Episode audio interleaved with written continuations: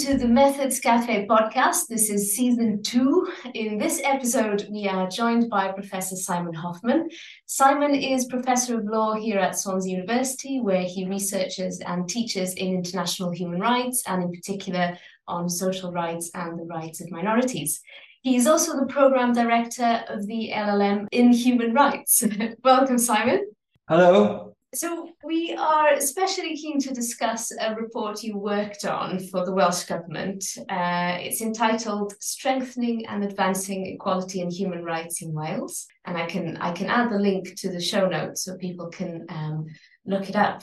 But can you tell us about the methodology that you used to put together this report and any considerations or constraints which guided those kind of cho- choices of methodology, methods, etc.?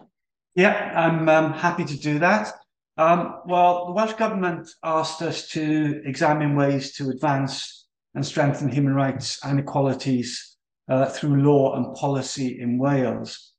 Uh, and as part of that brief, uh, we were asked to take account of the views of key stakeholders on what is already taking place to promote equalities and human rights in Wales and what might need to change.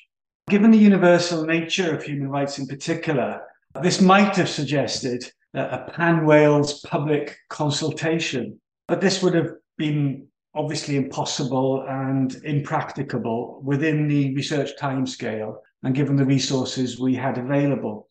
So we decided to focus on uh, key professional stakeholders and social groups with protected characteristics under UK equality legislation. And we felt justified in taking that approach because uh, those groups in particular are identified beneficiaries or often identified beneficiaries under international human rights treaties.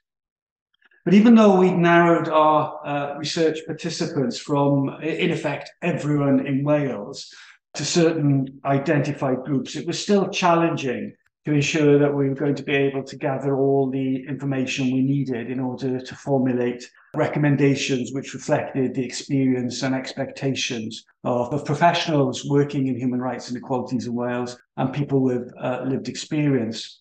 But in the end, we settled on uh, a mixed methodology uh, in order to ensure that we collated as much data as possible within the time frame from a range of sources. So uh, as I say, we adopted this mixed methods approach uh, and we focused on professional stakeholders and those with lived experience. When it came to the professional stakeholders, we carried out an online anonymous survey, which we sent out to uh, identified professionals working in human rights and equalities. And we also invited them to forward the links to the survey to anyone they thought might be an appropriate uh, participant. We carried out interviews with professional stakeholders to gain some qualitative data alongside the largely quantitative data we were going to get from the surveys. And in order to sort of, if you like, mop up those that weren't involved in the interviews, we carried out a series of workshops with uh, professional stakeholders we also took the step of uh, having been invited to do so. We decided to attend forums coordinated by the Welsh Government on race, disability, older people, and faith in order to gather, again, the views of professionals working in those sectors on human rights and equality. So, those are the methods we adopted for uh, professional stakeholders. We did something similar uh, in relation to those with lived experience. Again, uh, we put out an online survey and we put that survey out through an organization that was one of the uh, organizations involved in the research, Diverse Cymru, uh, because they already had, if you like, a mailing list which they could use to engage people with lived experience in the survey. Diverse Cymru carried out uh, interviews with people with lived experience uh, and protected characteristics for us, and they carried out a series of um, online engagement events. We wanted to do um, in-person engagement events, but the research was carried out during the um, COVID pandemic, and so we had to move a lot of our what would have been in-person events online. We also worked with an organisation called Young Wales, who carried out focus groups for children and young people. uh, as well. So that's how we gathered the data from people with lived experience. Well, there's there's a lot there that I think is going to be really useful for our students actually, and anyone thinking about their research project. Uh, we've been talking a lot this week actually about this idea that you know often you have to gather your data, gather your evidence, and you want it to be the best possible data to answer your research questions, but within the constraints of time and resources that you have access to. So that that is definitely going to be a very good illustration. the other thing you mentioned is, I guess, the all of these stakeholders that were key really in order to access your participants. And I think this is something that any of our students who are thinking of doing an empirical piece of work really need to think about is, you know, who are those key stakeholders and will they be able to recruit participants within the time that they have available, etc. So yeah, brilliant. Thank you so much for that. You're um, welcome. Human rights at first glance might seem like an area for more kind of traditional, theoretical, doctrinal, uh, we, we also refer to as legal scholarship. So this project in particular collected this very wide range of empirical data. What do you see as the value of empirical studies in law? I think my response to this question reflects my particular interest in uh, social and economic human rights, but I imagine that it would be the same if I were working on civil and political rights.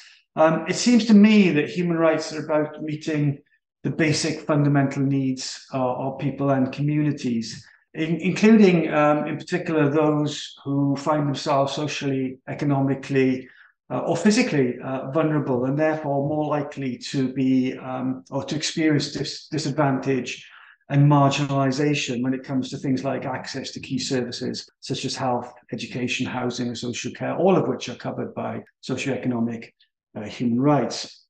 And human rights place duties on government to fulfill uh, people's rights to access services of that type.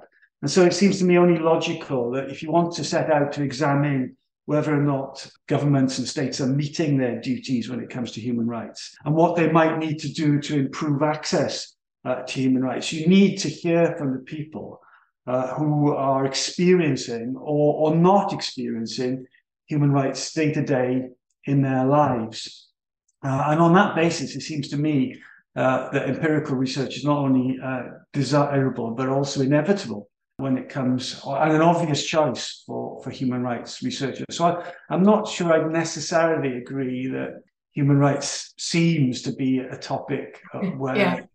might be about doctrinal research, but that might just be my experience. I, have always approached human rights uh, research from an empirical perspective.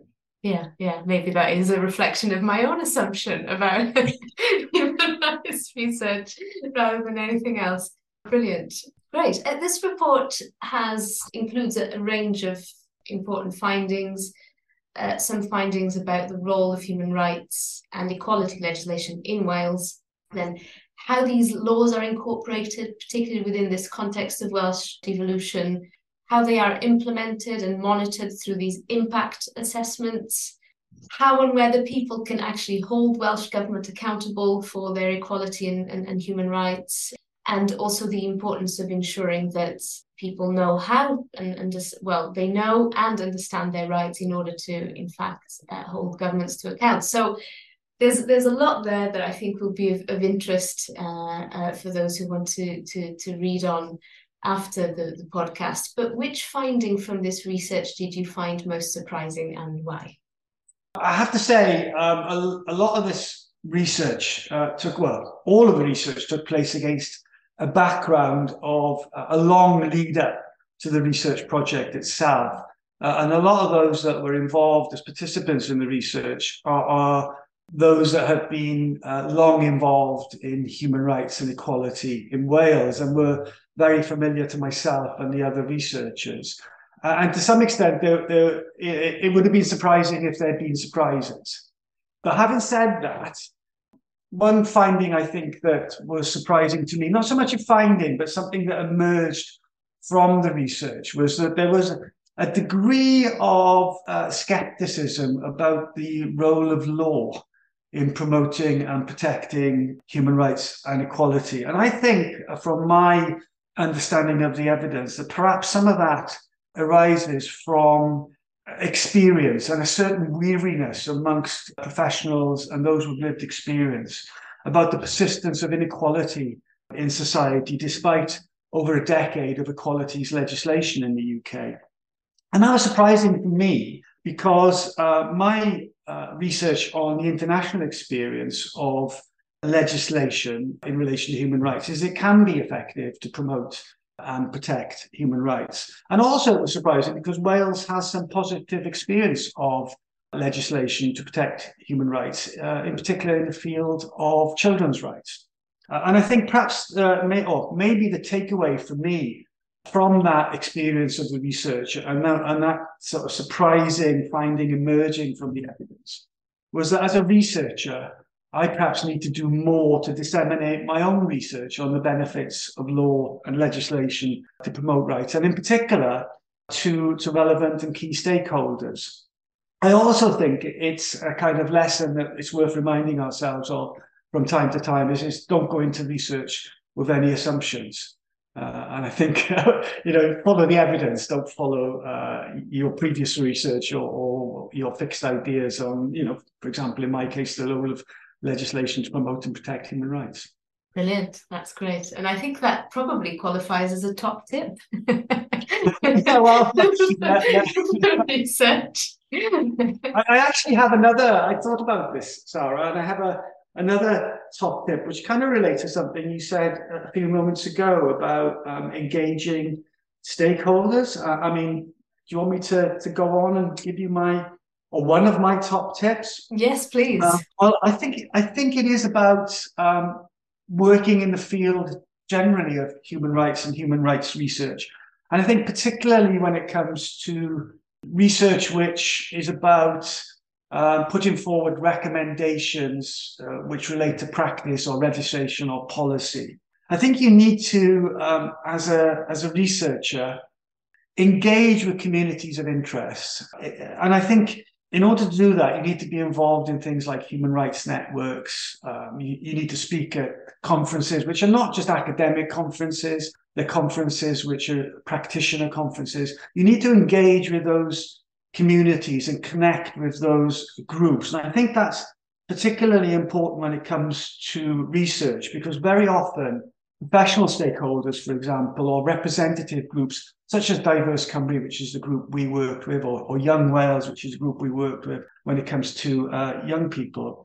They're the trusted gatekeepers. They provide access to uh, marginalized and disadvantaged groups. Uh, and they, they're best placed to uh, persuade those groups to engage uh, with research. And that was certainly beneficial for our research. I don't think we'd have got the kind of participant response that we got from those with lived experience if we hadn't reached out via those uh, those groups and those networks.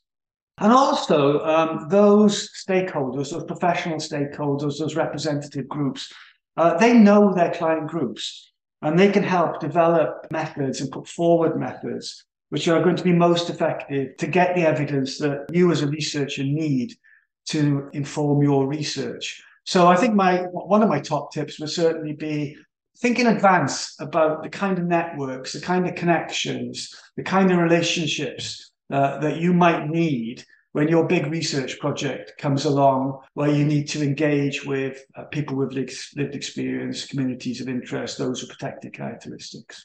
Great, fantastic. I think that is a great tip. And that's it. We have come to the end of our discussion. Thank you very much for joining us in the Methods Cafe. You're very welcome. Bye. Bye now. Bye.